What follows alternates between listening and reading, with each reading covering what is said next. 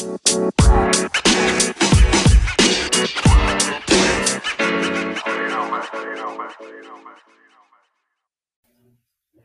is nothing Clevelanders love more than a good draft. Am I right, Willie? Well, usually that's football, Justin. That's true. I guess I guess I should have remembered what month it is. It's it's it's July, not April. We should be doing this in June.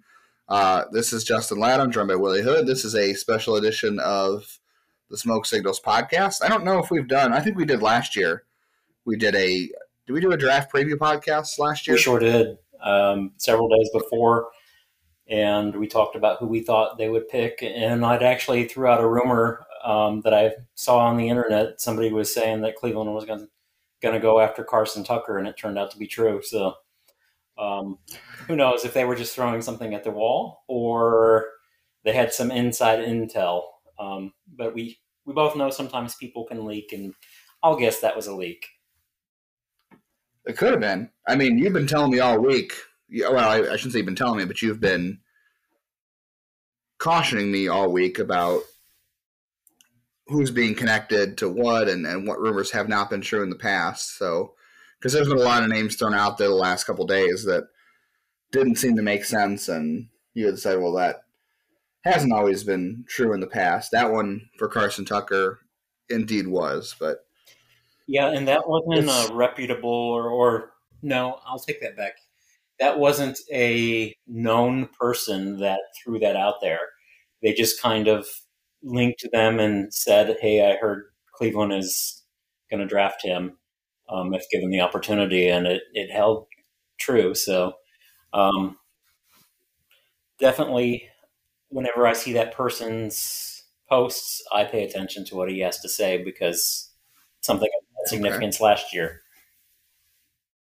Hmm.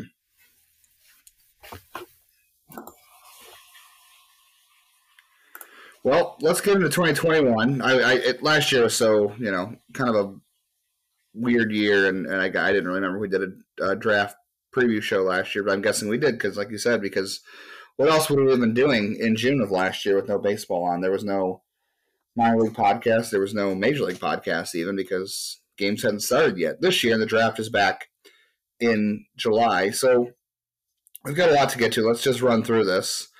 Um, setting the table for the draft, the Indians have the first, the 23rd pick in the first round, the 58th pick in the second round, uh, or 58th overall, I should say, and then it moves to they have a, a pick in the competitive balance B round as opposed to A. Uh, that's the 69th pick. And they have a pick in the third round that is 95 overall. And then there's a bunch after. There's 125, 156, 186, 216, 246, 276, 306. And then after that, uh, they have the 24th selection in each round, 11 through 20. Um, as as you stated, Willie, in the um, draft primer that'll be out tomorrow on IBI. The Indians have four picks uh, in the top 100 and seven top 200 picks with 21 overall selections and a maximum draft pool of $7,398,000. They are not allowed to go over. I think we got all the details clear out of the way. Anything I missed? Yeah, you're right on. Um, last year, the pool was reduced, so this year they're dealing with a larger pool and more draft picks to play with. So it should be interesting.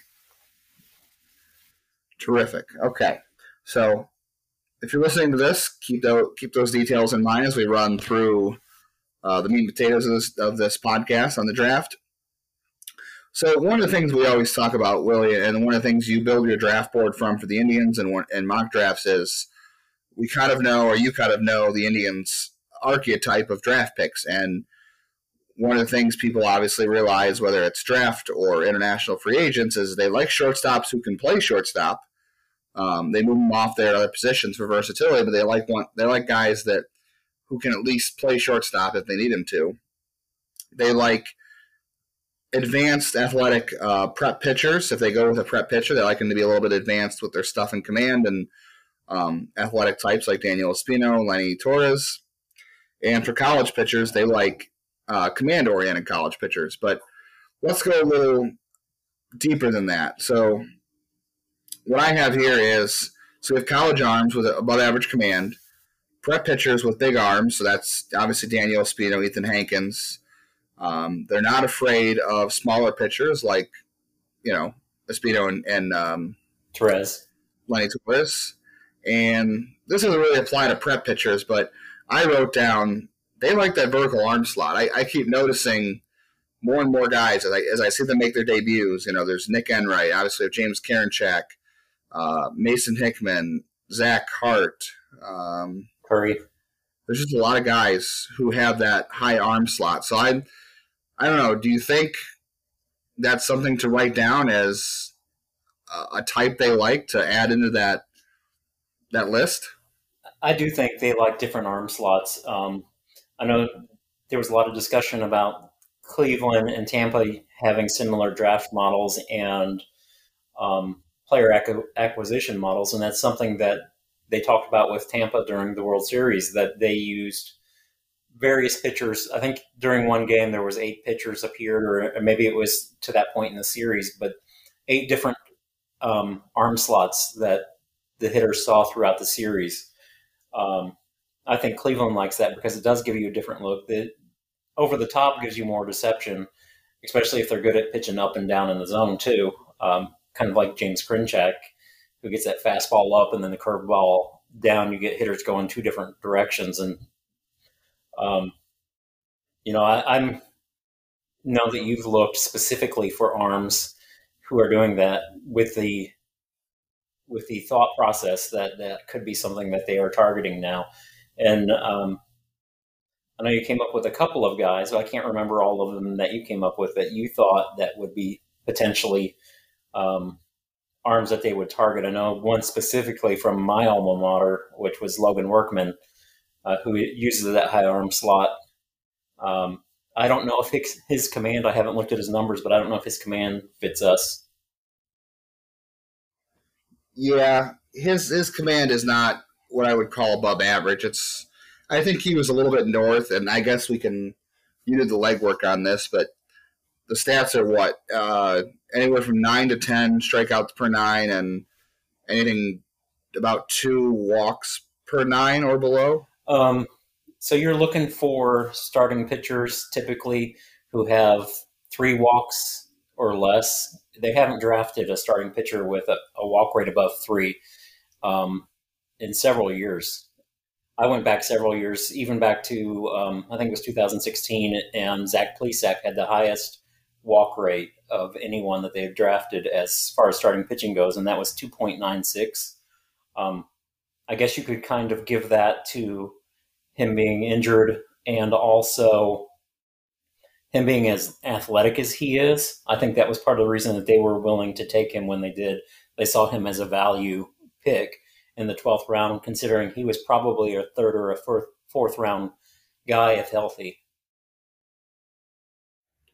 Yeah, that makes sense. Okay, so Plesac. So yeah, I think um, I think Logan Workman probably, from I remember, was a little north of three. So I don't think he might not fit that. I mean, he does have the arm slot. On relievers, so, and he does have on relievers. The number varies a little yeah. bit. So with relievers, it's about three and a half, uh, which would put them in average range. But typically, you're looking two two and a half to three is about above average. Anything below two and a half, look at two two and a quarter. You're looking at plus control, um, or guys that are typically um, graded at plus. So I'm I'm kind of paralleling those numbers with the walk rates and seeing how guys actually perform on the field.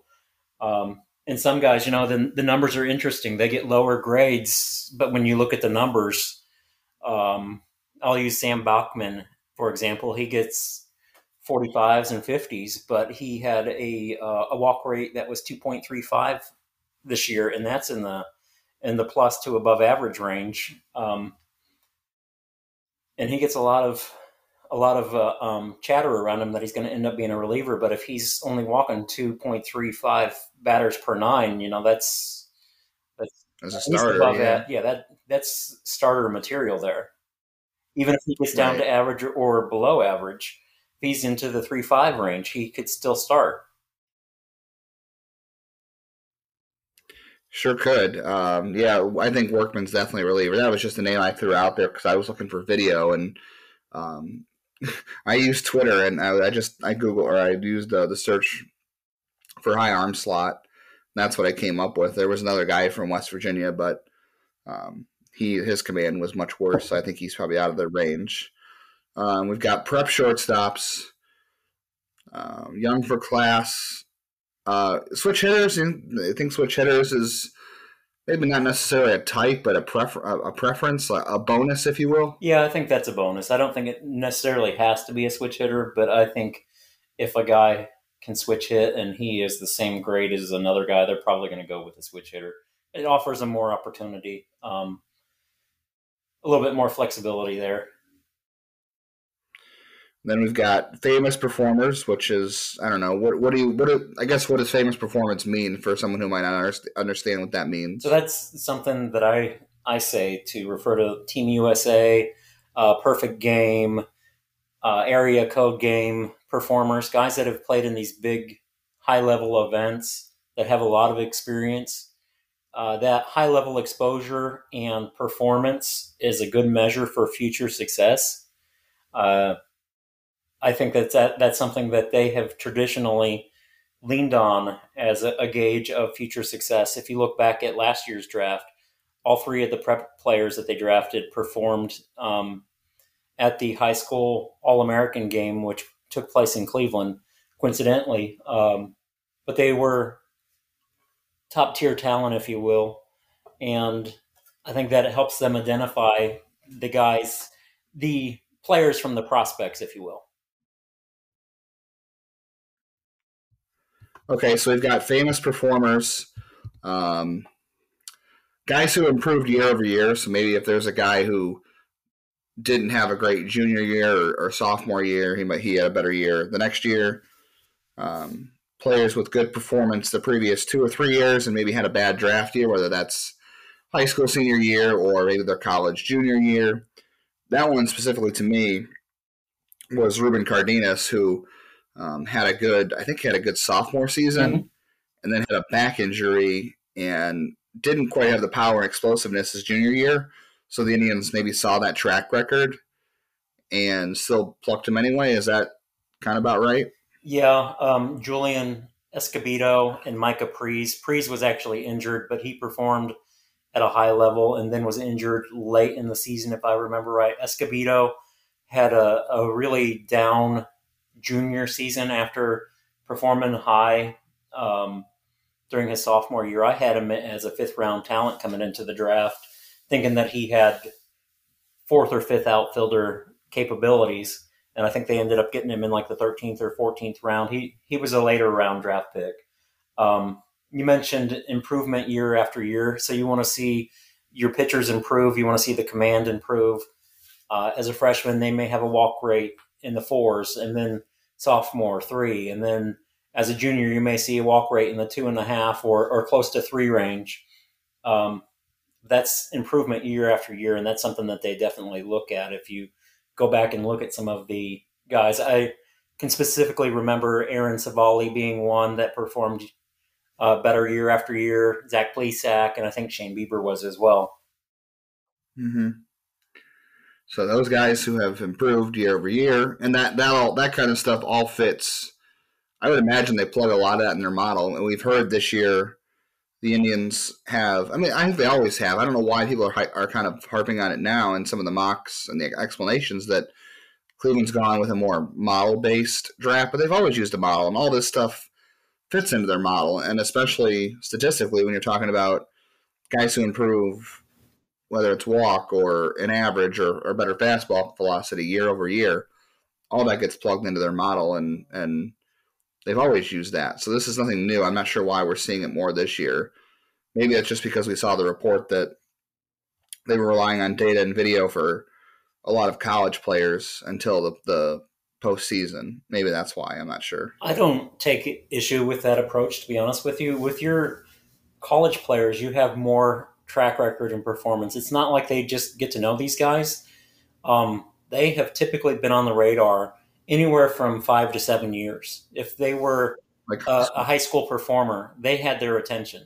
They they've probably been been seen while they were in high school and been seen multiple times. So they're relying on data, um, exit velocities, spin, all of that. I don't know what all metrics that they're using now, but I know this that there's a lot more information at their hands that they can see who's been successful and go with that. And I'm comfortable with that. I understand why that they would back away, so to speak, on the college scouting, but put more eyes or put plenty of eyes on the prep players because those are the ones you're projecting. So you want to see those guys multiple times. You want to see them at least four times through a year, just like you and I would if we were writing up a prospect piece. We want to see these guys at least four times. We want to see them at the mm-hmm. beginning mm-hmm. of the year. We want to see what's going on with them in the middle of the season and what changed for them by the end of the season. What improvements have they made? Did they make the adjustments to the breaking ball that they need to? Did they change? Did they make an adjustment to the changeup or, or whatever the case may be? Um, so I'm not blown away by hearing things that they're really focusing less on actually seeing the college players.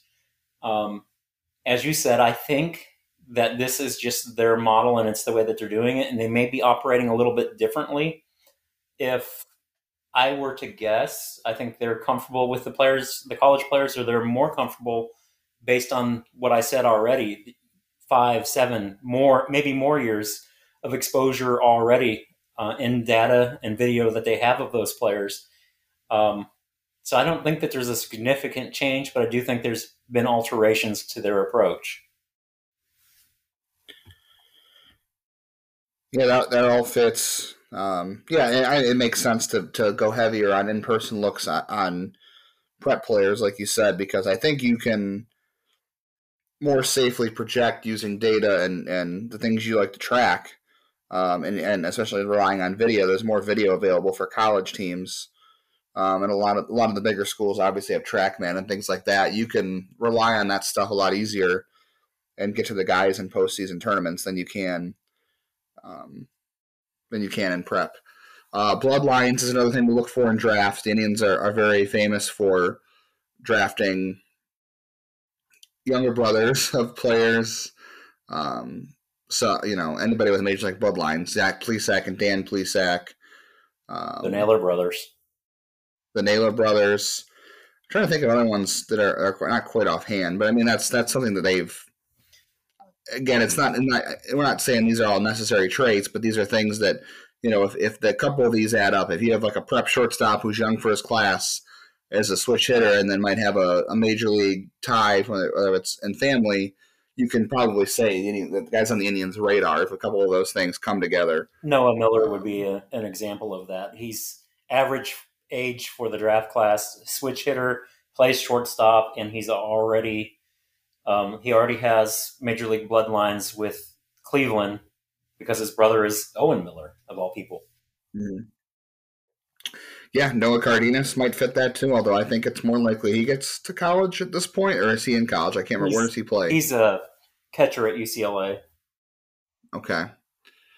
Yeah, so maybe keep him in mind for the back of the draft. Um, cold weather and projection is another thing. Do you want to explain what cold weather, why why cold weather matters um, in the draft? Sure. So cold weather players haven't gotten to play every single day. So you're looking at guys like Lenny Torres, and you're projecting what he can become because he doesn't have the exposure, he doesn't have the innings that somebody would in California or Texas or Florida would have.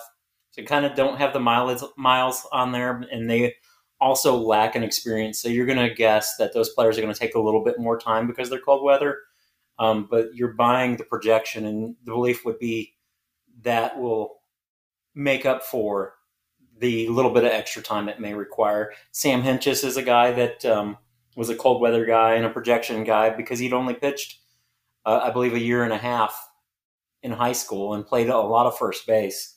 Of course, they were projecting mm-hmm. out quite a bit. He was one of the younger players drafted that year, and you know we see that they've eventually developed a left-handed reliever out of him. So um, they have gotten somewhat of a return, but we shall see what he becomes. Yeah, we don't we don't have to get into Sam Hentges on this podcast because we could uh, I could go a while on that one. Um, and then value. I think value is the other thing that not, doesn't necessarily fit all the time. I think it's, I guess value is the wrong word. Opportunistic is probably the right word, right? Where Absolutely. you have you have Ethan Hankins who falls to you um, further than maybe you thought he would, and Daniel Espino the same thing. And I guess you could really even put Brady Aiken into this bucket too, where they thought they were being opportunistic with with Brady Aiken. Is there anybody else in that? Is that the right term you think too? Yeah, I think so. Um, you think value because this is a highly rated player that you weren't expecting to have an opportunity at getting. Um, seeing Gunnar Hoglund mentioned to Cleveland, that would be an opportunistic or that would be a value pick. Zach Plesac would be another example, someone that I said that um, was a third or fourth round talent if healthy. Uh, Julian Escobedo, another guy that could have been higher in the draft. Uh, someone I liked a few years ago that I hadn't quite panned out yet, Trey Benton. Um, he's somebody I thought would be in the five to seven round range. He went after that because he had, I think he was like a 14th round draft pick and had to have Tommy John surgery. Um, but you can find value all through the draft. You can, uh, to me, getting a guy like uh, Nick Miko Mikolajchak in the 11th round is a value pick. That's somebody that started and relieved in college and um, projected well as a reliever, but fell because he was a swingman, you know. Um, and you kind of get some of those guys who kind of get bottlenecked, if you will, because teams are looking for underslot deals and looking to save a few hundred thousand dollars where they can in those latter rounds through the first 10 rounds where they can overslot guys um, in the following rounds. And that that is where that is where scouting departments and, and area scouts make their money. That's where drafts are made. Is you know you got your first you know three four rounds that you've got a lot of a top 100 top 200 ranked guys, but you're talking about you know Nick Mikolajchak and other guys that are in the back half of the draft and Micah Pries. Um, that is where the money is kind of made because if you find a guy that maybe someone else is not valuing or you think you can get for cheaper and, and undervalue. I mean, I guess it's kind of like the Moneyball thing, right? Like if you can pick up where certain teams aren't valuing a trait or they're not sure what to make of this guy and he ends up panning out for you, that's, you know, a huge win for the, the department and the and the team overall. That's where, you know, the money is kind of made because those guys are I don't want to say non-value picks, but those are those are rounds and areas that you think you have a very smaller percentage chance of, of getting something out of. So when you do, it's a, a huge boost for the department and the organization as a whole. Yeah, and I think you have to be opportunistic, um, keeping an eye out on Mikolajchak, for example. You know, I said he was a guy that was a swingman in college. He didn't get the opportunities to start, but when he was pushed into a reliever, you and I have both been impressed with him. And um, you know, there's been points and times when I've thought that he would be a useful arm this season. Probably not because of the roster crunch that's coming. Um, but I think it says a lot that you take a guy in 2019 and he's already close to knocking on the door. That's what I would call value is getting that quick return too. Um, I'll throw another mm-hmm. guy out there, Logan Allen, um, Logan T. Allen from FIU, who's all the way up in Double A now. You know, there's additional value in having a guy that he may not have the highest upside on the team, but he's also likely to bring a quick return.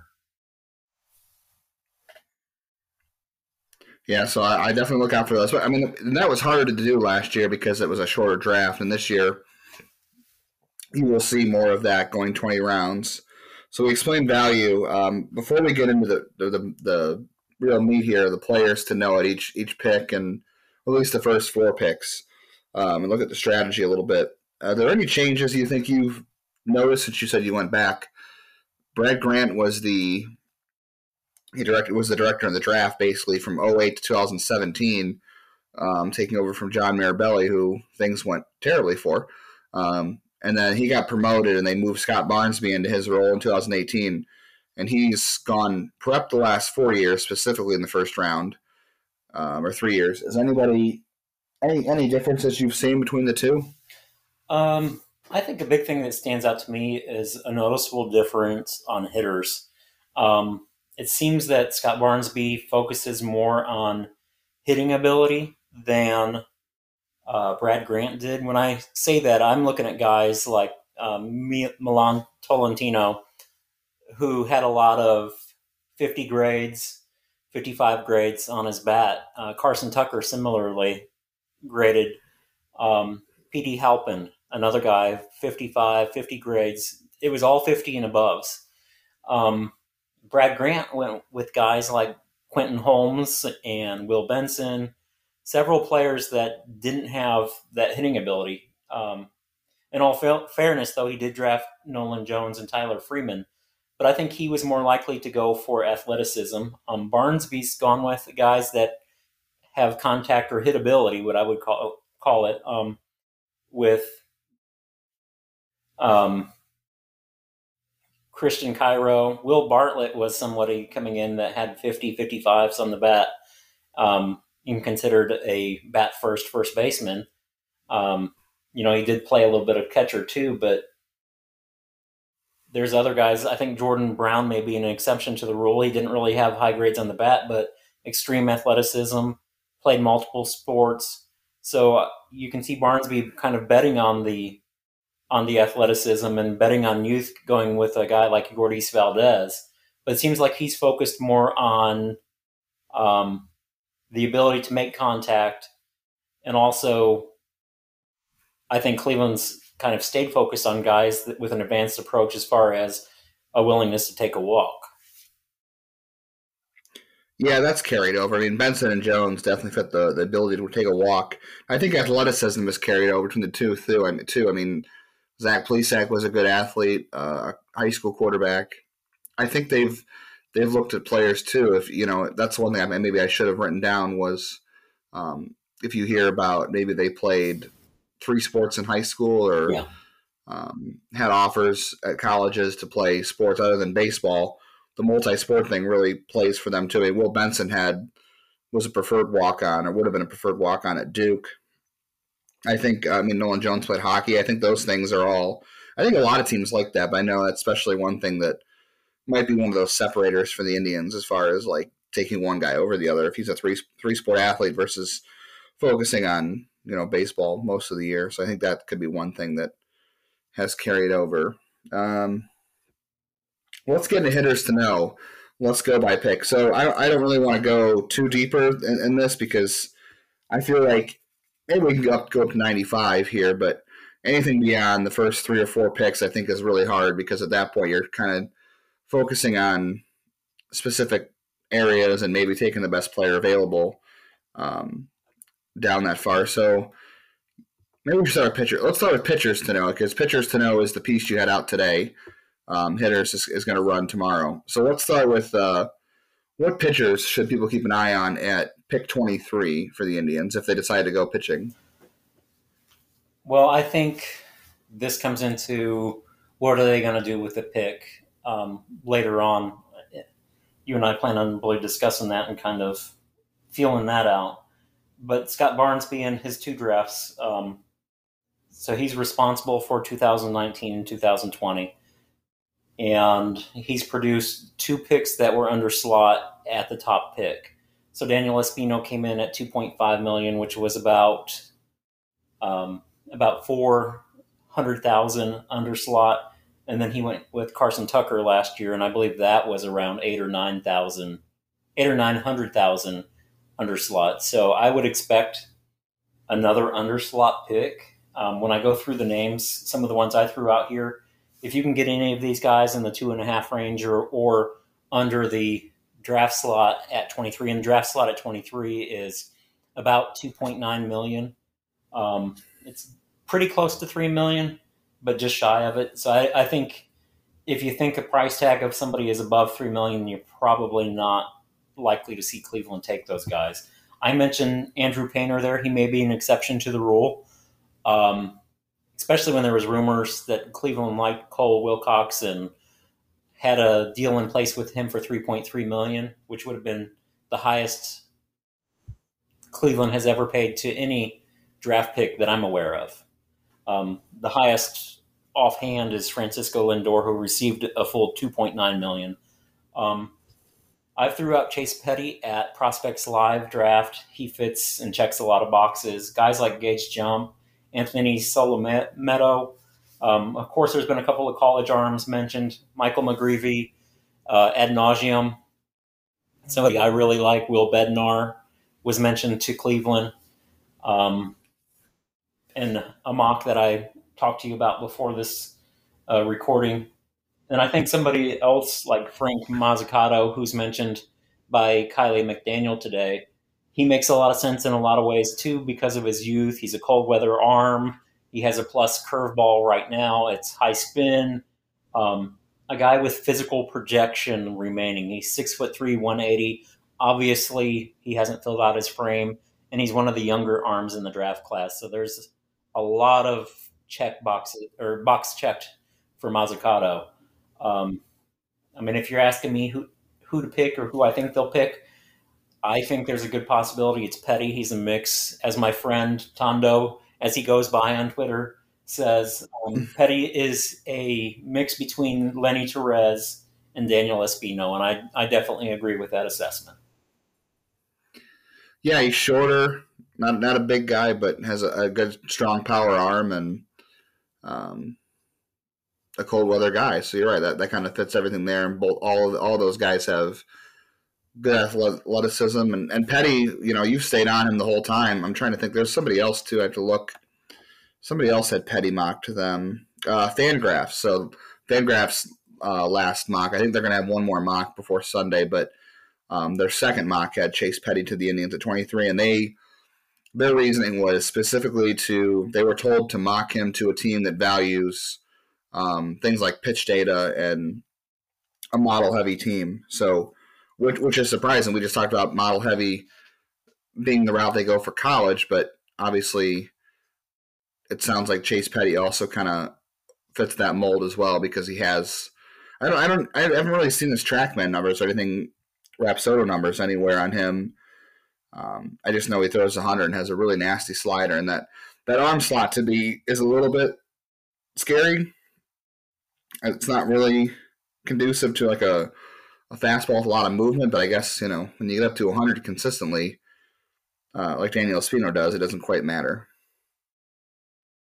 Yeah, I think um, you put him in a system like Cleveland that can develop pitchers, and you have two present plus plus pitches or better, in my opinion, and a changeup that projects as a potential plus pitch. So that's three potential plus pitches. The guy is going to get outs one way or another.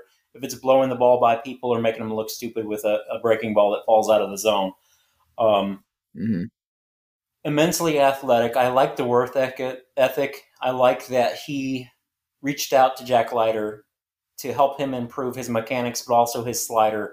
So he's continuing to do work and he's not just settling in, hey, I'm a first round arm and I'm going to make bank. Um, he's working to improve himself on the mound that athleticism. He's also a multi-sport guy, from what I've heard.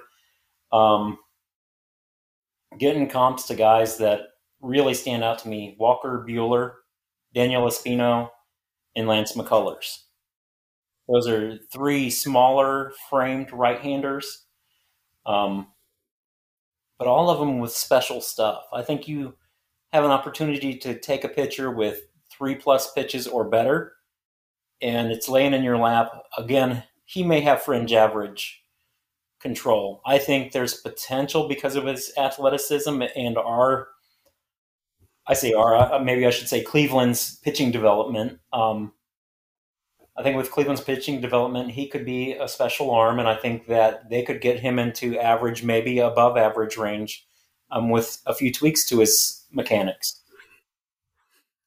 And you mentioned Will Bednar. I that was the one mock draft you read. I uh, that's the first time we've seen him get down to 23, and I as much as fun as that would be, and as as and I like Brian Recca's content. He's a a draft guy on Twitter. If you don't follow him, um, I I have a hard time believing Will Bednar is going to be available for them at 23. It'd be great, but I don't see it just because of how good his College World Series was, and and I think you mentioned younger brother of David Bednar, who's the rooted for the Pirates, so he fits the Indians bloodline thing. Um, and I think what was it today? ESPN, Kiley McDaniel had Gunnar Hoglund at 23. That's the first time we've seen him get that low. I think that would be. I think Gunnar Hoglund is one of those guys we talked about with value, you mentioned that already about maybe you have a, a draft plan and and Gunnar Hoglund's in there at 23, and you didn't think he would be, and you scrap that plan and you grab him, and he's a, a Tommy John arm, so there's a little bit of risk involved, but once he's healthy, he seems like a guy who's going to move a lot of fast. So I maybe that's a, a pipe dream at 23, but maybe definitely one where you, if he falls to you, you kind of scrap your plans, grab him, and then kind of reevaluate where you're at draft wise. Absolutely. Um, going into the Prospects Live mock, you and I discussed this for a couple of hours actually, and we kind of came to that conclusion. If he is to fall there, that's an arm that you take. He's somebody that would have went top ten, maybe in the back half of the top five. Um, but somebody that offers present stuff, somebody that could probably be pitching on a major league staff in short order. It's going to take him a, a year, 18 months to get healthy. There's typically good results with Tommy John arms nowadays, you know. Um, I think there's a 75% recovery rate. So there's a good probability that he's going to, going to reach the potential that he once had. Some pitchers actually come back stronger, throwing harder because of the focus and the intention and attention that they put into pitching um, and staying healthy. Um, I think we saw that with Josh Tomlin, who gained a few miles of velocity after he recovered from um, his Tommy John. But he's also mm. a guy that has, at the very least, plus command. And because of that, he'll be able to locate his pitches, or he should be able to locate his pitches and move quickly. And at 58, you mentioned who's still in play. I would think that someone like Gage Jump will, might still be around in 58. Uh, it's our buddy Jared, an IBI contributor who loves very much uh, Gage Jump. Robert Gasser, someone you talked about, Jonathan Cannon. Um, I would think all those guys, if they're there at 58, depending on how they go in the first round, I don't know if they would go with those guys if they went with Petty, but those are all pitchers that could be in play. I'd imagine at 58 if they decide to go with the hitter at 23. Anybody else? Um, yeah, Tommy Mace is somebody that's been mentioned a couple of times. He's a little bit older than normal, but there were rumors that Cleveland liked him coming into the to his high school eligibility um, into the draft a few years ago. So somebody that could be there that they would like. Um, you know, there's other guys. You mentioned Robert Gasser. I mocked um, Landon Marceau to Cleveland. I, I, think you get a couple of maybes with an Andrew Abbott and maybe a Ryan Webb. Of course, Ryan Webb, you're going to take a risk. Um, he's a Tommy John arm, former reliever turned starter, and Andrew Abbott, former reliever turned starter. But both of these guys, um, track record year over year improved, and that's something that they've looked at, you know, as I've said several times, something that they've looked at significantly.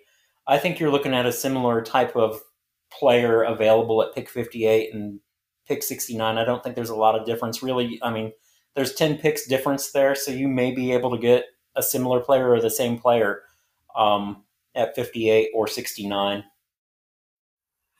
You mentioned Tommy Mace. That's an interesting name to me. I remember last year watching the draft and talking with you and Jared about it that I think I remember watching on TV and seeing Mace mentioned and Jack Leftwich too, who I think Leftwich went undrafted and went back to school, or is he just the first time eligible this year? He went back to school as well. He's actually uh, 22.9 years old, so he's almost 23 year old.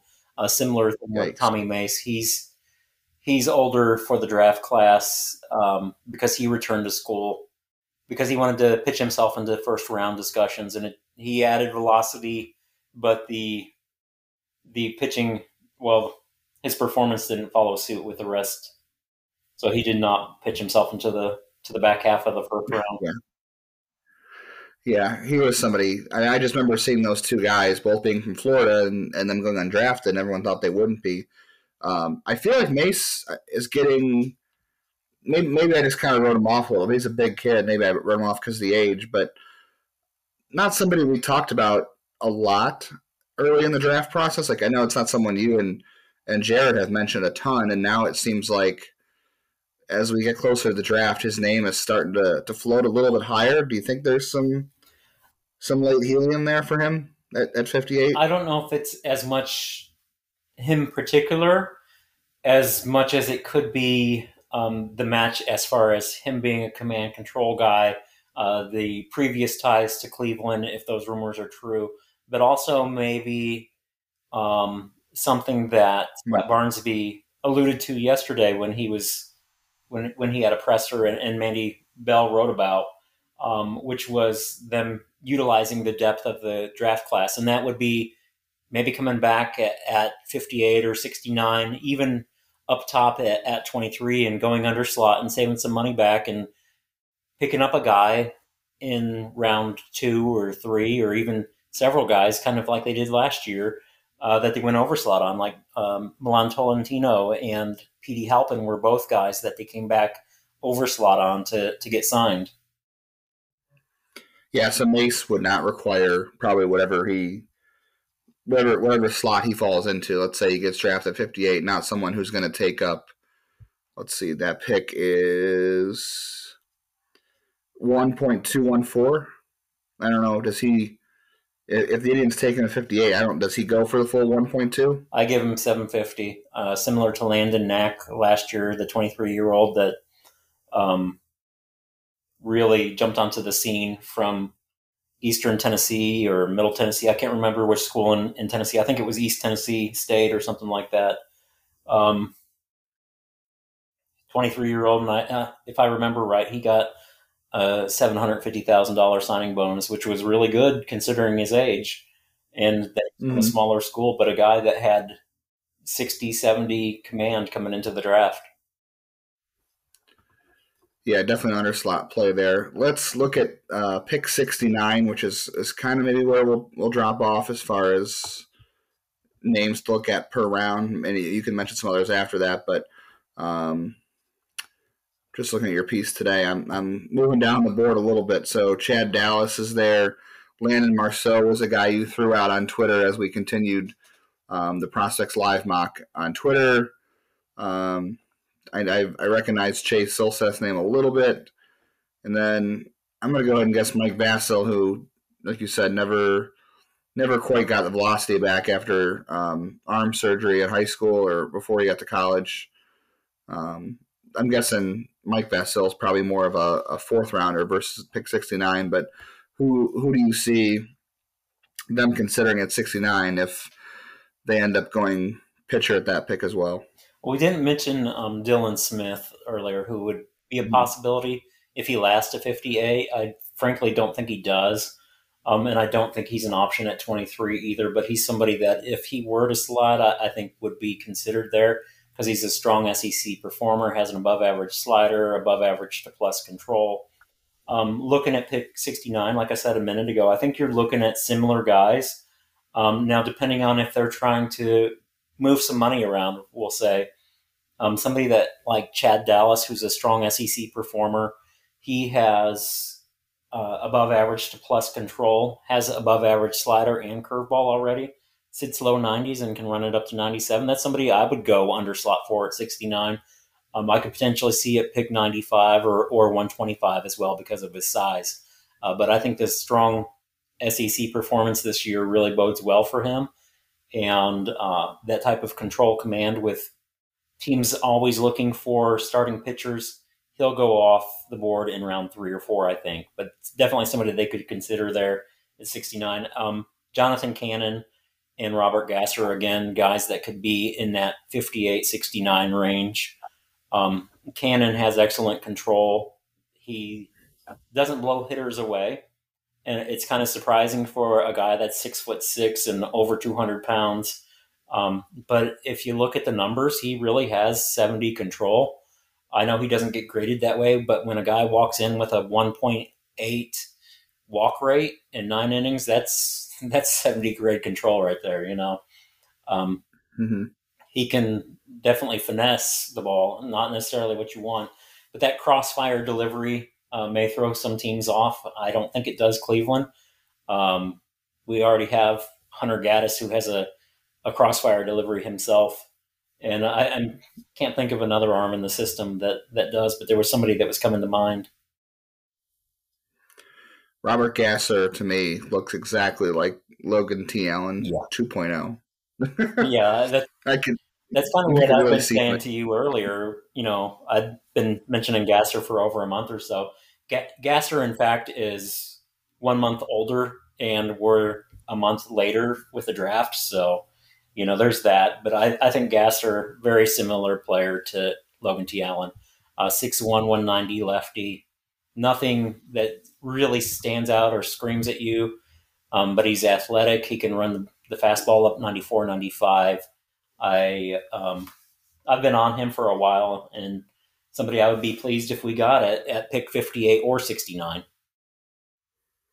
Yeah, I, I think that's someone for sure if he gets down there. And depending on what they do with um, 23 and 58 and how that all goes, I think that's someone that would really um, fit their profile quite nicely. Anybody else you want I mean, I mentioned Mike Vasil, you mentioned Dylan Smith, um, but you don't think he'll be there past 69.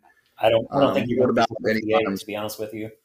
Um, you know, Sean Sullivan is a guy that makes a lot of sense for them, and Aaron Davenport, but those guys are probably um, more middle round guys. But there's a, a ton of names on that list. I'll let people filter through them and uh, definitely encourage them to check out that piece because there's a lot of guys on there. And I'll say that I'll probably I'll probably get some of the guys right just by sheer volume, um, but also by narrowing down the guys and looking specifically at stuff and past draft tendencies. I think I looked at the video on Aaron Davenport and I thought, okay, he has that high arm slot. There's a guy for sure that um, looks exactly like a guy we would pick with that curveball fastball combination for sure. Um, Yeah, I think just reading smaller frame athletic guy too. yeah, and, and again, those are things that Cleveland is is not scared to take when they have guys that are, you know, quote unquote undersized. They're not they're not you know turned away by that where their teams might be. And then Sean Sullivan, I don't know, I think I- he's one of the youngest college players available in the draft class, but he's also six foot, six foot one, one eighty. Another guy that's small but very athletic. Usually sits 90, 91, but can bring it in at 94. Um, a guy that's got a four pitch mix, something that Cleveland likes when they have four pitch mix. Um, and he's got that above average slider and control.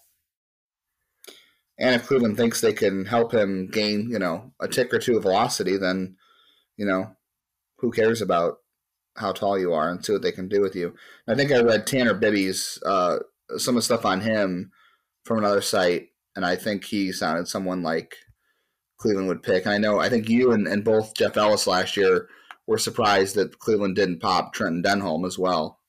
Yeah, that was uh, a player that Cleveland was tied to last year, and in fact, they have drafted out of that conference several times, including Shane Bieber, um, Denholm, and then Bibby, both from the same conference, and then Bryan Woo, who is a player from Cal Poly, uh, a reliever from Cal Poly that I think could be a, a later round gem. Um, but Gordon Graceffo is a guy that's getting a lot of chatter right now from Villanova. I know he was on MLB.com's top list, and apparently he's performed quite well in the Cape and, and getting a lot of attention appropriately. So, uh, somebody that I think that we could potentially pop in the mid rounds, five to seven, something like that.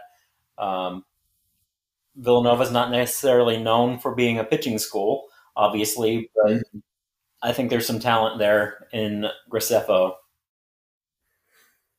I also saw you had Nick Maldonado on here as other ones. I liked him in the College World Series as well, so that's another another name people might be familiar with. Maldonado, I believe, is actually a sophomore eligible player, so he has leverage, but he's also 21 years old too. Um, his walk rate, though, is- I mean, his walk rate's in the 60, 70 grade territory. I think he ha- he walked six guys in 40 something innings.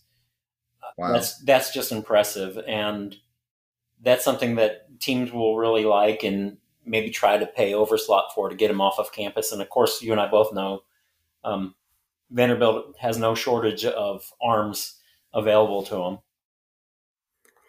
Yeah, I mean, I mean, he, he was pretty much a reliever for them all year, was he not? I don't think he started, right? Yeah, he was a reliever. I wonder if he comes back to campus if they move him into the rotation now that they're going to lose Rocker and Leiter and Christian Little is their biggest name arm, I guess, left, and he's quite young and had a rough go of it this year, just being as young as he was. I wonder if he goes back, if he becomes a starter and pushes himself into higher territory, because I don't think I don't think Maldonado. I've never, I haven't seen him anywhere mentioned above the top 100 picks. I don't know where he goes, but yeah, like you said, over slot maybe, and get him out, get him off campus, and get him into a system, and maybe use the leverage that he's a little bit older. Yeah, he's one that I almost didn't put on the list for that sheer fact. I thought, you know, losing Leiter and losing Rocker, as you said, he could potentially move into the rotation. And getting 40 innings this year, you could easily see him bumping 70 next year. Um, and doing so safely as a starter, you know, just stretching them out a little bit more. Definitely has the control right. that we love, but um, you know, I don't want to get mm. lost in in all these players. There's a lot of good arms here. yeah, that's just one that stuck out to me because I mean, obviously, if you if you watch college baseball this year and you watch the the College World Series, Nick Maldonado was on your list, and somebody people would have been familiar with. How about high school hitters? You have this piece coming tomorrow, so we won't give too much away, but um, I did just see Baseball America's last mock that came out today. Um, had Joe Mack at 23, and Joe Mack's the guy we've talked about before. So um, there's Joe Mack, and who else, hitter wise, do you think is in play at 23 for Cleveland? I mean, if Harry Ford falls to 23, you take him and don't question, you know, getting a gift. Joe Mack makes a lot of sense. He's a cold weather player. He's a strong um, performer in national events. He's uh, a guy that looks like he will be able to stay behind the plate and could always move to left field or first base if need be. But there's plenty of arm strength there. Um, he's a quality defender already, above average bat, above average um, raw power potential. You know, it's it's a guy that says, "Why is he on the board at 23?" And I think it just says because he's a high school catcher and it takes so long for high school catchers to get there. He's average age. Um, that's not a knock. It doesn't count against him or for him, I think. Um, but I, I, think he'd be somebody I would be happy with. I think somebody that they could get under slot to, probably about 2.5 million would be my guess. Um, the highest paid player besides Francisco Lindor, who was, I can't remember, the seventh or the eighth pick of the draft in 2011. Um, that was Bo Naylor, who came in actually over slot. They went to about 2.6 million or so on him, if I remember correctly. Uh, I think you offer a guy like Joe Mack two and a half and and should be able to sign him. So now, real, real the- quick before we move on to other other guys that you like at 23, I want to I want to bring this up because I'm I'm people might ask. So Harry Ford and Joe Mack are both catchers, and some people might say, well, why draft a catcher at 23 when you have Bo Naylor you just took a few years ago and, and all that stuff. So why why does that not matter? And then also does I think I, I know for sure I know I know because you know that doesn't matter where Harry Ford plays, the bat will be fine. But what about Joe Mack and his bat if he does not stay at catcher? I think that he would be a first baseman or a left fielder. That's optional. I can't talk. that's that's um that's something that you I think you run a risk with Joe Mack that you don't run with Harry Ford. I'll put it to you that way. Harry Ford is so athletic. There's so much speed, arm, power, so many tools there to think he's going to be an everyday player and it should probably be away from catcher to maximize his athleticism and his hitting ability. Um, Joe Mack, on the other hand, you're banking that, hey, he's probably going to be a catcher and if he's not, he's a first baseman. And that's going to be disappointing if he becomes a first baseman, but he could also handle left field and be a quality left fielder. Um, so there's some risk there. I think Joe Mack can handle catcher, and I think he will. He, he again, by the way, is a bloodlines guy. His brother is in the Twins system. Um, Charles plays shortstop with the Twins. Okay, and why? And why I, I think you kind of mentioned with Harry Ford because it doesn't matter where he plays, but for people who might not be draft nicks like you are, and, and me learning from you, why does it? You know, when you have you take a Bo Naylor in the first round a couple years ago, Um, why does it not matter the position here at 23 if you take one of these two guys? Where's Bo Naylor at in three or four years? You know, he's he's um, several years into being on the big club in all likelihood, but you can never have enough catching depth.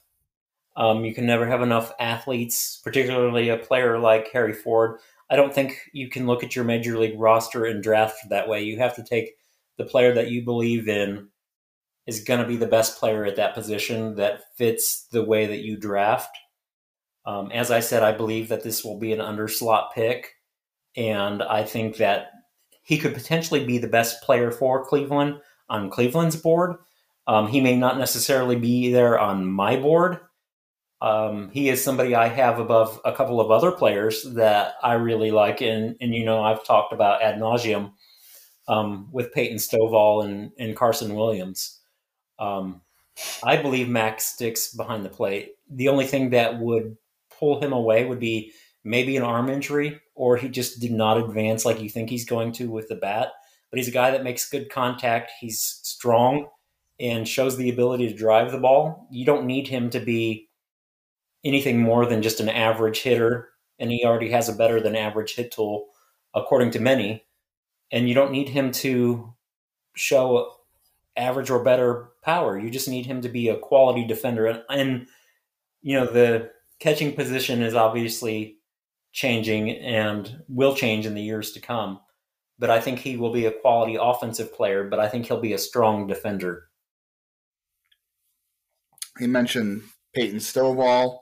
Uh, I like I like Peyton Stovall. I like a lot of the second basemen in this class, to be honest with you. I do too. Um, Carson Williams is another guy. Um, we keep talking a lot about, and I I'm, I'm more interested the more we talk about him because you know could be a pitcher if if things don't work out hitting wise, but um, it sounds like I don't want I don't want to you know I don't know. It, you mentioned from somebody else saying he could be this year's Carson Tucker, and um, it, it, that just sounds about right because he's a guy who's gotten a little bit bigger as the year has come come along, and and is athletic and can hit. So that's a guy that we've talked about a lot, like you just said, ad nauseum. And um, who else? At, is anybody else at 23? You think it's. I, I really think it'll come down to one of those if bats. If if it's a bat, it'll come down to one of those bats there. I don't think that they're going to look for a college bat there. Um, maybe they go off the board and surprise us and and take a guy like Trey Sweeney, who would, you know, kind of fit the draft model, so to speak. Um, and you could probably get Underslot because he's a college guy. He's young for the class. Uh, he's a shortstop, obviously. He has advanced hitting tools, um, above average power. He's got a strong arm, should be able to handle third base if you don't think he's going to be a shortstop. He would be a surprise pick, but I think that would be a pleasant surprise too, because I think he'll eventually move through whatever team system um, that drafts him relatively quickly because of his hitting ability. So there's a lot of options in play. What you're saying at 23, there's a lot of more options in play pitcher wise than there are hitter wise. It's it's Harry Ford if the universe and the there's a full moon and then the planets align. If the stars align, Harry Ford gets there, which you and I both think is very unlikely, but if it is, then that's your one-one pick. Mack maybe Stovall and, and Carson Williams. So very few hitters they'll probably consider at 23 versus pitching. It sounds like. Yeah, I think the the opportunity for hitters is just a little bit more narrow at this point in the draft. Um, I mean, there's other guys. There's a Josh Baez that's there that makes sense in some aspect. Then again, you know, I don't think I even mentioned him on this piece. And it wasn't a slight at him. It's just, is he going to hit? we know he can hit for power. We know he's extremely athletic. He's a cold weather player. Um, he's young for class and um, has a, a plus arm, and he's probably going to end up over in right field. But there's a lot of, not that this is a bad comp, but there's a lot of Will Benson there. Mm-hmm. And will they run that risk again? Because it seems like they've put an emphasis on guys with hitting ability the ability to put bat on ball, you know, and that's kind of what the focus was here is all of these guys project to have 50, 55 grade bats or better um, as they ascend through the minors. Yeah, Baez is a guy for sure who has slipped in a lot of mock drafts. I mean, I guess it depends on where you look, but some people have him as, with a a top forty ranking, but nobody's mocking him in the first two rounds because of the risk there. So that's going to be really interesting. Not only that, I think he's what a Vanderbilt commit, and those guys, you know, sometimes they make it to campus, and that's a big risk. Yeah, they don't they don't um, come easy. You pay a, a big price on those guys. Yeah, Triston McKenzie was one of those guys. All right, Eddie Eddie hitters at 58 and 69 because that that seems to be more of the the range where they'll start looking at maybe a couple hitters. Cody Schrier, the um, prep shortstop from JSerra Catholic. Uh, I know Jeff Ellis threw his name out there as somebody that they're watching. He checks the boxes. You know, he's a younger shortstop. Um, I think he's a, eventually either a second baseman or third baseman. I'd prefer him at third base because I think his power will play there. Um, I've seen a variety of grades on his bat. I've watched video of him. I think he's going to have at least an average bat. Uh, but if Cleveland is eyeballing him that heavily, it gives you an indication that they believe that that bat's going to come around too. Um, he's a lot of fives, if you will, a lot of just average grades, and that's a good thing. That means you're going to get a good player in potentially in the second round if they were to choose him and there was some talk that he may be an underslot pick at 23. I don't think he is. I think he's still there at 58, possibly, um, or possibly there at even 69. Maybe you can buy him down if you like him that much. You can offer him a little bit more to float him back a little bit. Uh, somebody I would be happy with. Edwin Arroyo, you know, I really like. Uh, we drafted him in the Prospects Live mock draft. He's somebody that screams Cleveland Indians pick, very similar to Yordys Valdes in that um, not not necessarily from the lower 48. He came here from Puerto Rico and went to school in Florida, but he's also one of the youngest players in the draft. He is immensely athletic. He pitches and throws left-handed, but he's naturally a right-hander and plays shortstop and throws right-handed. Not only that, he reaches 96 across the mound, or I'm sorry, not across the mound, but across the diamond and some have put plus grades on his defense, on his running ability, on his glove.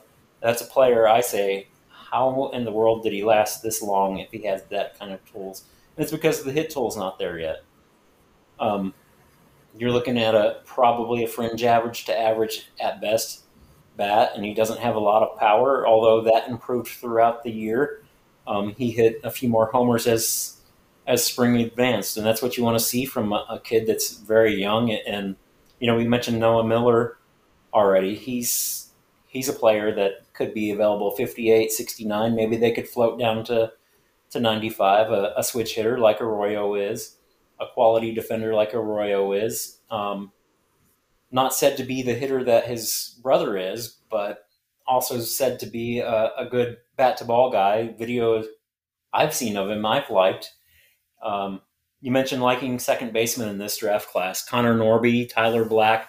Neither of those guys seem to me like they'll last there um, to even get to 58 or 69. But if Cleveland were to kind of break a trend and grab a, a college bat that early, either of those guys would be really good picks. Guys with high contact. Um, Norby may be the better of those two. Some say it's Black. I don't care. I think they're both going to be excellent second basemen um, with on base skills, and Norby has plus speed. Um, you know, a guy that has really gotten a lot of smoke lately, Aaron Zavala from Oregon, a player that I know that you like, somebody I like. My understanding, he's played second base and third base, and he's played corner outfield. Not necessarily fast, but can get the job done. And somebody that probably ends up with an above average, maybe a plus bat high contact rate, a guy that takes a ton of walks, walks more than he strikes out, you know. So definitely a player I like that could potentially be at either of those picks, uh, 58 or 69. Then again, there's been chatter he may go in the back half of the, the first round to a team like Los Angeles, uh, the Dodgers.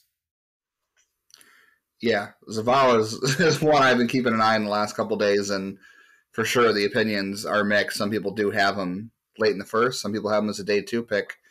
Uh, I should I should have mentioned this too, and, and the the guys that Cleveland likes in the model there was um, if they walk more and they strike out as a hitter, that's for sure something they'll they'll pop. I have a feeling you mentioned all these second base, and I have a feeling whenever whatever second baseman goes first, whether it's whether it's Peyton Stovall or whether it's um, I don't know anybody else, Tyler Black or Connor Norby. I feel like once one goes, you're going to see like a run. It's going to be, you know, and then in a, a, cluster of picks, those guys are going to go. I feel like just because they're going to go off the board around the same time, and they have a bunch of. I mean, all these guys have very similar skills. I feel like they're, like you said, they all have average to above average bats and guys who could move pretty quick. Absolutely. And, you know, I didn't mention a couple of other shortstops or prep shortstops, but Max Muncy, uh, Jackson Merrill, and James Triantos, all of them guys that have the above average bat grades um, with above average tools, whether that be arm or power. Um, all three of those guys are guys that could be late first round guys because they've got a lot of hype. Maybe somebody cuts an underslot deal with one of them um, Los Angeles mm-hmm. doesn't have a second round pick this year, so they could potentially grab one of those players. Be interesting to see the Dodgers do what Cleveland did and draft a player by the same name of one of their current players. Um, I, I, think that would be really fun. And then even if Cleveland took Max Muncy, I'd be really happy to, to have a Max Muncy on on the tribes. yeah, just a lot of very similar a lot of very similar middle infielders this year. I think a lot of these guys are second round talents.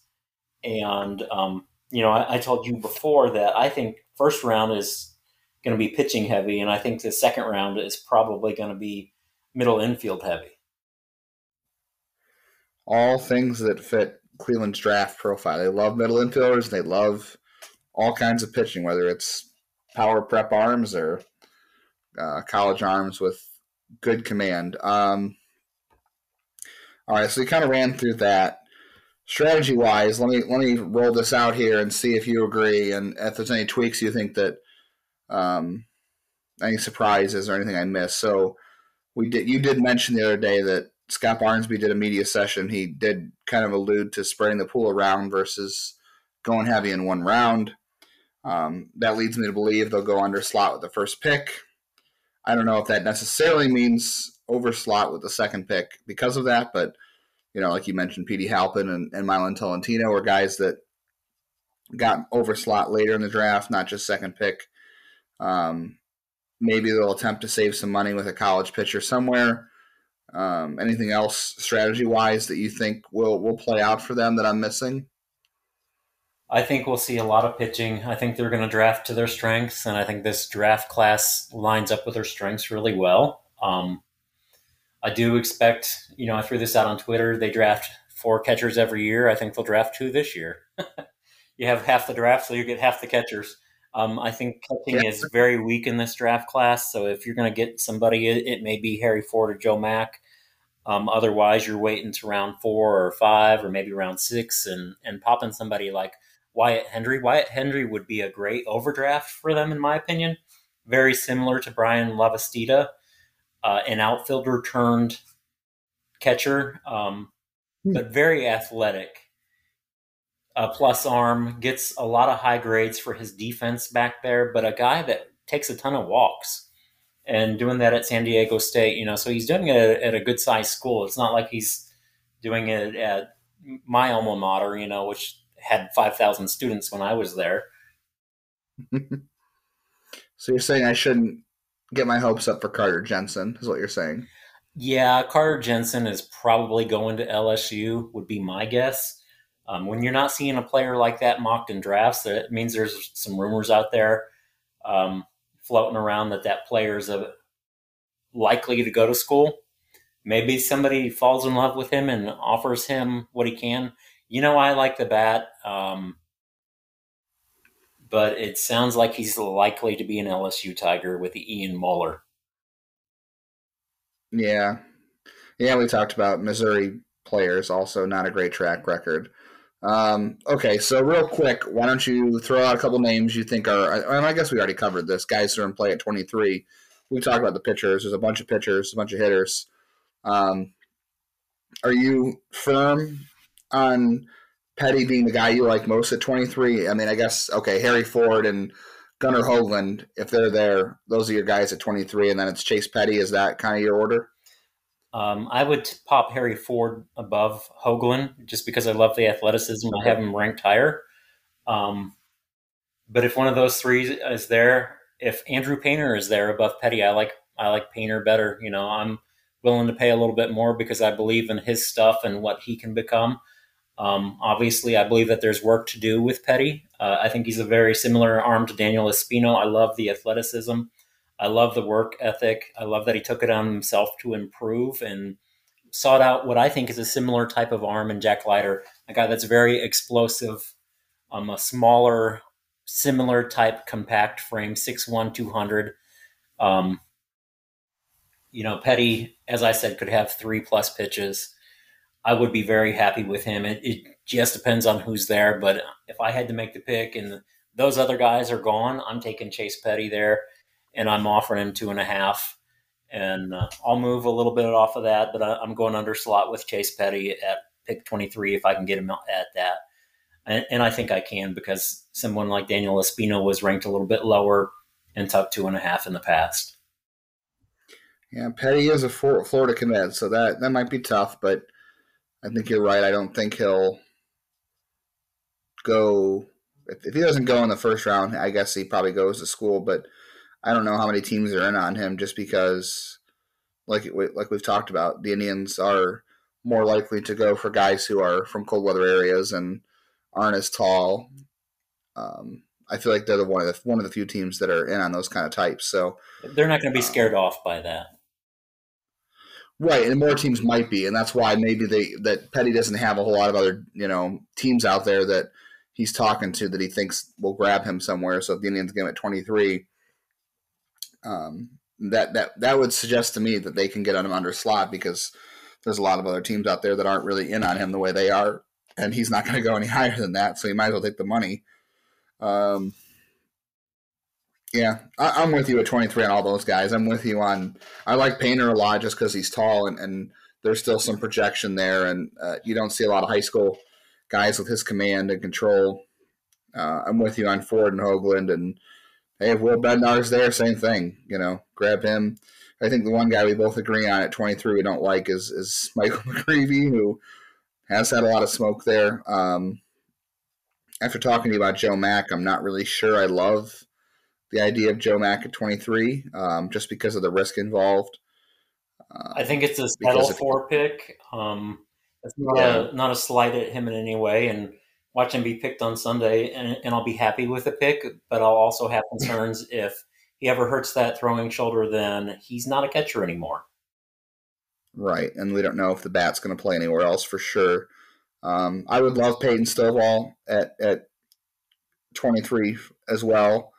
Um, any of the second basemen, really. I mean, some of those other guys, 23 might be kind of kind of high for, but I would like any of those second um, second basemen there. And then I, am buying Carson Williams too. I think Carson Williams, you know, has a good enough arm and, and can play anywhere on the diamond and is starting to get bigger and stronger, a lot like Carson Tucker, like we talked about. So I think there's a lot of good ways for them to go um, at 23. Who who are your favorites at 58? I, uh, you know, obviously it depends on what happens at 23. I don't think it matters as far as if they go prep bat, prep pitcher at one. I don't think it matters as much to them as you might think. I don't think they necessarily have to alternate. Um, so they could go back to back with similar profiles, um, kind of like Kiley McDaniel projected in his mock draft today. He had them going with three pitchers in a row, which um, wow. would seem extreme to some, but that's kind of like right up Cleveland's alley too. Is they're an excellent organization at pitching development, and if those are the best players that are there, then take them and then get the uh, position players later on. Um, that would be the depth of the class. I like a lot of the college arms that are there, especially through the mid rounds. So I think it's it's not necessarily a need to grab arms just because um, they're there. I think you can go for a bat uh, with a similar grade if they're there. Um, you know, I, I, mentioned Tommy Mace; he would be an excellent underslot guy. Dylan Smith, if he falls, I think Landon Marceaux would be an overdraft at 58. So it's really going to depend on what plays out in front of them. If one of the second basemen slides to them, maybe they like Aaron Zavala. Uh, I think Edwin Arroyo, any of the series of shortstops that are there, um, Triantos. Um, I don't think Carson Williams makes it to 58, but he's a guy I think you could underslot if if you don't think you can get Petty for two and a half or um, say two million seven hundred fifty thousand or whatever. You know, if you can't get a guy like him under slot, then maybe you go for a Carson Williams and give him two and a quarter or two and a half, and be very happy that you got him with that because you know I I think he's a guy that's ascending draft boards, and I think he would be an excellent pick at 23. Um, as you and I said earlier in the week in, in a, one of our direct messages, I think you or Jared said that um, he's this year's Carson Tucker. And then my friend Tondo, as he's known on Twitter, um, also sent that randomly, you know, without without without any interaction between the the rest of us. Um, kind of sent that to me independently uh, as a comment, which I found really interesting. And I find it that he's like minded and uh, definitely somebody that really knows the draft. I, I, was very intrigued to see him say that to a uh, to me last night. Um, so I'd be really happy with Williams at 23. Somebody I could see slip into 58. Um, I mocked Edwin Arroyo there, but I think he could also be available at 69. I think you're looking at similar type players at 58 and 69 because there's only 10 picks between them. Maybe you can float a guy there. Um, somebody like Dalen Lyle that I've mentioned to you several times in the last few days. He's drawn Michael Brantley comparisons because of his um, approach at the plate, his willingness to take walks. He's not a not a big power guy, but he's going to get on base and he's going to you know hit a lot of line drives. Um, but he's also a, a, Louisville commit, and you're going to have to pay to get him on into the minor league system. I, I say if you're going to go that route, go with Aaron Zavala because you can get him cheaper and you can get the similar type of bat. So you know, the kind of kind of my thoughts on 58 and 69. All good picks. Give me. I'm all in on on uh, Aaron Zavala, as you know. So I'm all over that at, at 58 if he gets there. Oh yeah, um, I, and I, if the Indians, I mean, whoever takes him, I would imagine if he goes in the in the if he goes in the first two rounds, I'd imagine whoever takes him thinks that there's a chance he can play infield, and that's why you're betting on him there. So um, that would tell me the Indians think he can play infield and not is not stuck as an outfielder. We'll see where that goes. I mean, if he's not if he's gone, um, Gage Jump. I don't know. It, it, there's that vertical arm slot. That's going to be a guy though who you're gonna have to overpay to get on onto into your system. I think. Gage Jump. So those are my two guys at, at 58. I mean, all the other guys, Edwin Arroyo, I like. I think Edwin Arroyo's got a chance for some good power. I saw a couple clips of him today, and he was driving the ball pretty nicely um, in some of his games. So I, I like the power potential there as a as a middle infielder. And I, I don't think that, like you said, I don't think Norby or Black get down to 58. But if they do, you know, those are guys that I think have good value. And I like Tyler Black a lot. Tyler Black is, I mean, from Wright State. Wright State, the the school that produced Sean Murphy, so they've got some sneaky um, players they've developed there. And I don't know, we've heard that maybe 58 is too high for Noah Miller, but I like the idea of Noah Miller. I like the switch hitting shortstop with bloodlines. I think that makes a ton of sense at 58 for them. Or and I, I don't know, does he get to 69? Possibly. I I ranked him. I think in the 80s as far as um, my rankings go, you know, and that wasn't a slight towards him. Um, I had Edwin Arroyo in the 70s, you know. There's just a lot of depth and very similar talent this year. Um, how to differentiate, you know, and I I really like Arroyo because of his youth. Uh, he's eight months younger than Miller. Um, then you have guys like Jackson Merrill and James Triantos that have climbed draft boards of late and have put themselves in the conversation too. And, and you know, I didn't mention him a minute ago, but I like Nick McLain, the center fielder and brother of uh, Matt McLain.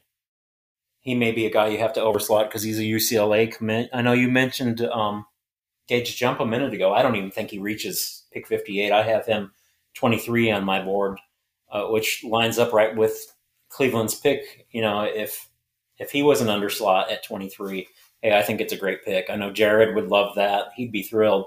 Um, but I, as I said a minute ago, I think when you start talking 58 and 69, you're talking the same range, very similar players. You might be able to slip one a little bit lower by offering some money if you absolutely want the guy. Mm-hmm.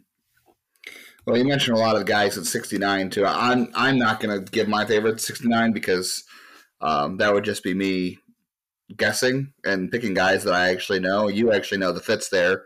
So 58 is about where I kind of cut out as far as who I feel comfortable talking about in those ranges. So um, anybody you haven't mentioned that you like at 69 if you haven't already brought them up yet? Uh, give me just a second here. We talked about Landon Marceaux. He's one that I mocked there, um, and and I think I mentioned him a minute ago. He's actually a guy that I think could be a pick at at uh, 95 or 124. I think he's probably a third or 4th mm-hmm. round. Again, 6'1, 190, 180, smaller frame. He's going to get knocked because of that. Um, but he's a guy that had 10 plus strikeouts per nine in the SEC and a walk rate, I think, of 2.3 in the SEC. So that's above average plus range of um, of control, you know, and somebody that gets above average grades for his slider and his changeup already. His knock is he's throwing 91, 92, and then hits 94 on occasion. You know, he's not blowing people away with a fastball in the mid 90s. He's a small frame, frame guy that is going to get by by, um, obviously he can strike guys out too, but he's just not blowing it by him in the mid upper 90s like some teams like. But I think if you like control and Cleveland likes control, you consider a guy like that. Your model may say, hey, this is the best guy available. And guess what? You pick him there. He's average age, but mm-hmm. I think the strong track record in the SEC speaks a lot because you're facing some of the best competition in the country in the SEC on a regular basis. Um, I'd be happy with him at 69. I'd be happy with him at 95. yeah, we'll see where things go there. Um, again, read. I mean, this is we're, we're really deep. We're over an hour deep here. So if you're still listening, you love the draft. I'm assuming you've already read the pieces, but if not, they're up on the website. The pitching one is, and then the hitting one will be up tomorrow. Um, we'll run through the re- most recent mocks real quick. I'll just um, call out where they've been, and then we'll get to some questions, and we'll let people mercifully stop listening if they're still listening. Um, Baseball America today had Harry had Harry Ford at, or I'm sorry, Joe Mack at 23 today. So Joe Mack at 23 um, on Baseball America. Talked about him. ESPN today had um, Gunnar Hoglund at Ole Miss. We mentioned that. That's the first time we've seen him get there. Fangraphs has been pretty consistent with Chase Petty at 23. Uh, they should have one more mock, I think, coming out. Keith Law today had another one. Um, originally, he had Michael McGreevy there at, at 23 for the Indians, and uh, today at Anthony Solometo, the left-hander from uh, New Jersey, uh, with that big long arm swing. That'll be interesting. Something else the Indians won't be scared off by. MLB.com was the one that had Harry Ford to the Indians. That would be wild, like we all talked about, and a great one. And then um, Prospects Live had Michael McGreevy. They've that's two in a row for Mike for them, uh, connecting the Indians and Michael McGreevy. So we'll see what happens there.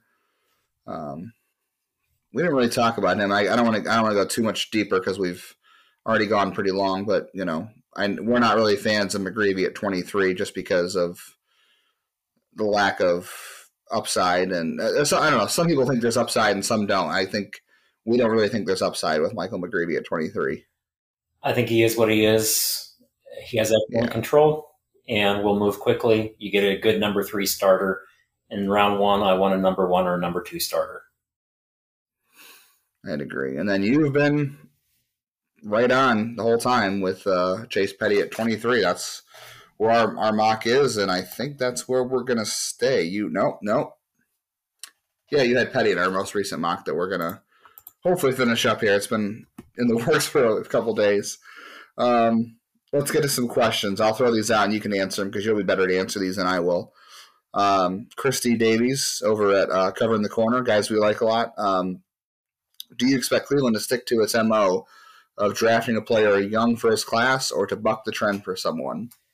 I think they will stay with their model. I think they will stay with their philosophy and stay what's stay with what's been successful.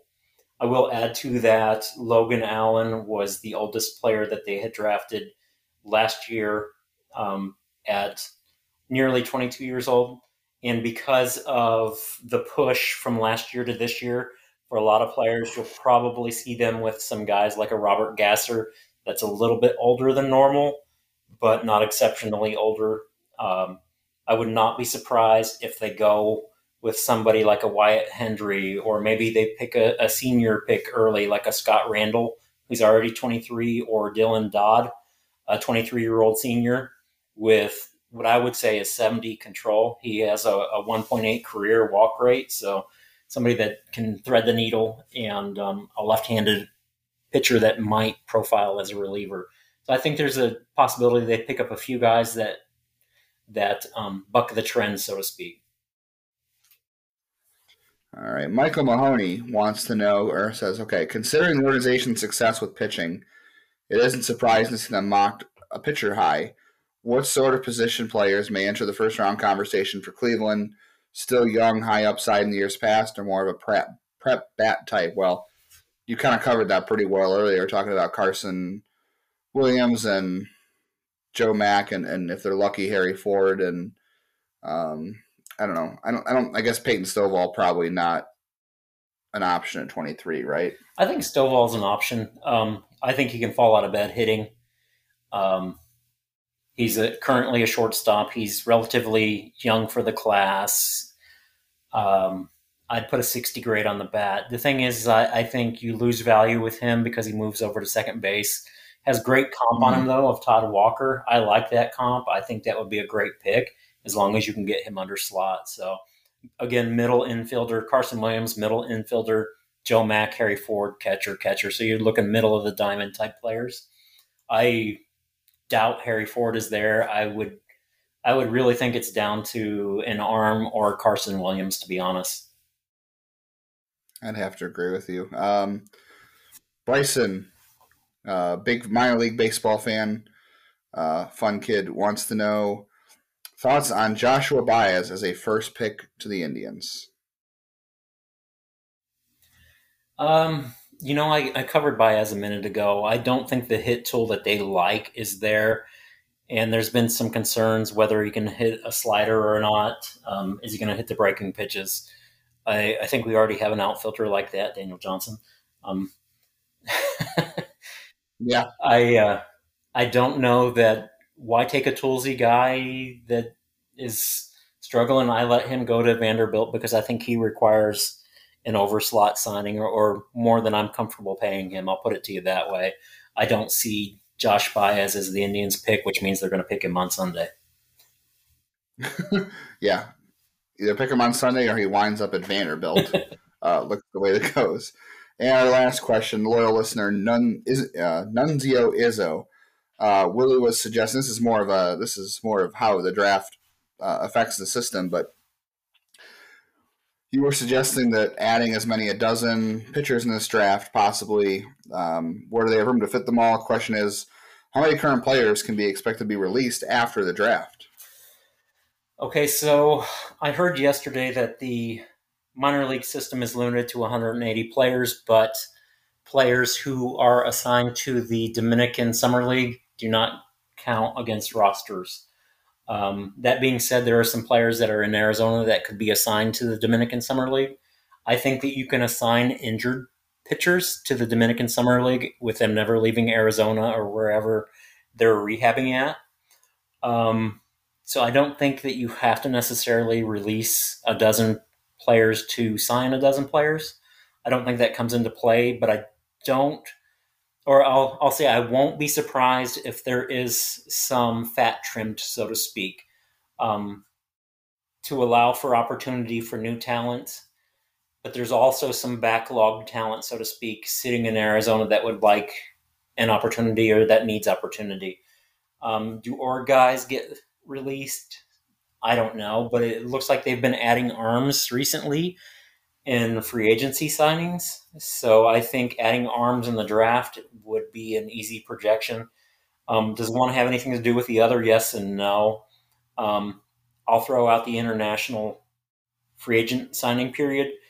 They don't focus very heavy on the arm talent there. They sign a lot of position players because it's lower risk. I think with the depth of this class and what Cleveland is good at developing, they could draft as many as 12 arms this year.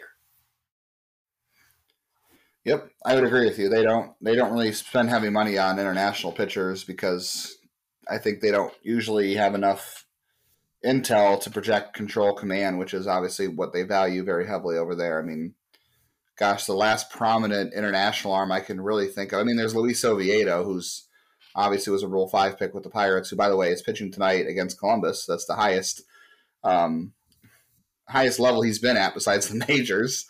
Um, Danny Salazar. There's just not a lot of international arms that they've really. Francisco Perez is up to Columbus now. There's just not a lot of international arms they've hit on. Carlos so, like Vargas. said, they don't really go there. Carlos Vargas Yeah, Carlos for two hundred fifty thousand. Um, Tahnaj Thomas, who was traded to the Pirates, he signed for three hundred thousand as a third baseman. Right. I was gonna say he didn't sign him as a pitcher, so that that's another thing right there. Um, yeah, I, I would imagine you're gonna see some guys released after the draft is over. Once guys get placed, especially without having a short season um, league to send some guys to, you might see some of those college players they take end up at Lynchburg or maybe even Lake County. You might see some older guys released. Um, I don't know about pitchers though at all. For we'll see. Uh, they need pitching, so. All right. Anything else you want to throw out there? We're at an hour and a half, Willie. We've really dug, dug deep on the draft here, deeper than I ever imagined. Thanks for listening, and thanks for tolerating and um, giving me the opportunity to share my passion. Yeah, this was fun. Um, yeah, if you listened this long, thank you so much. If you're if you listened at all, thank you very much, and um, make sure you're following Willie all week. I know he's all prepped and ready to go. He's got time off. He's gonna be all over it. So um, W I L L H O O 99 on Twitter, official underscore IBI on Twitter, jail underscore baseball on Twitter. Um, I'll be working from home next week for the draft, so I'll be paying attention as much as I can. It'll be a lot easier for me to do it working from home versus um, being in the office. But thanks so much, and uh, definitely if you got this far, if you're not a subscriber yet, there's going to be a lot more of this written content uh, coming your way for subscribers. So four ninety nine a month uh, gets you all that, gets you everything we've done up to this point anyway, and it'll get you um, enough time to see how we re rank the prospects in August after the draft and after the trade deadline. So everybody have a great weekend and uh, enjoy the draft.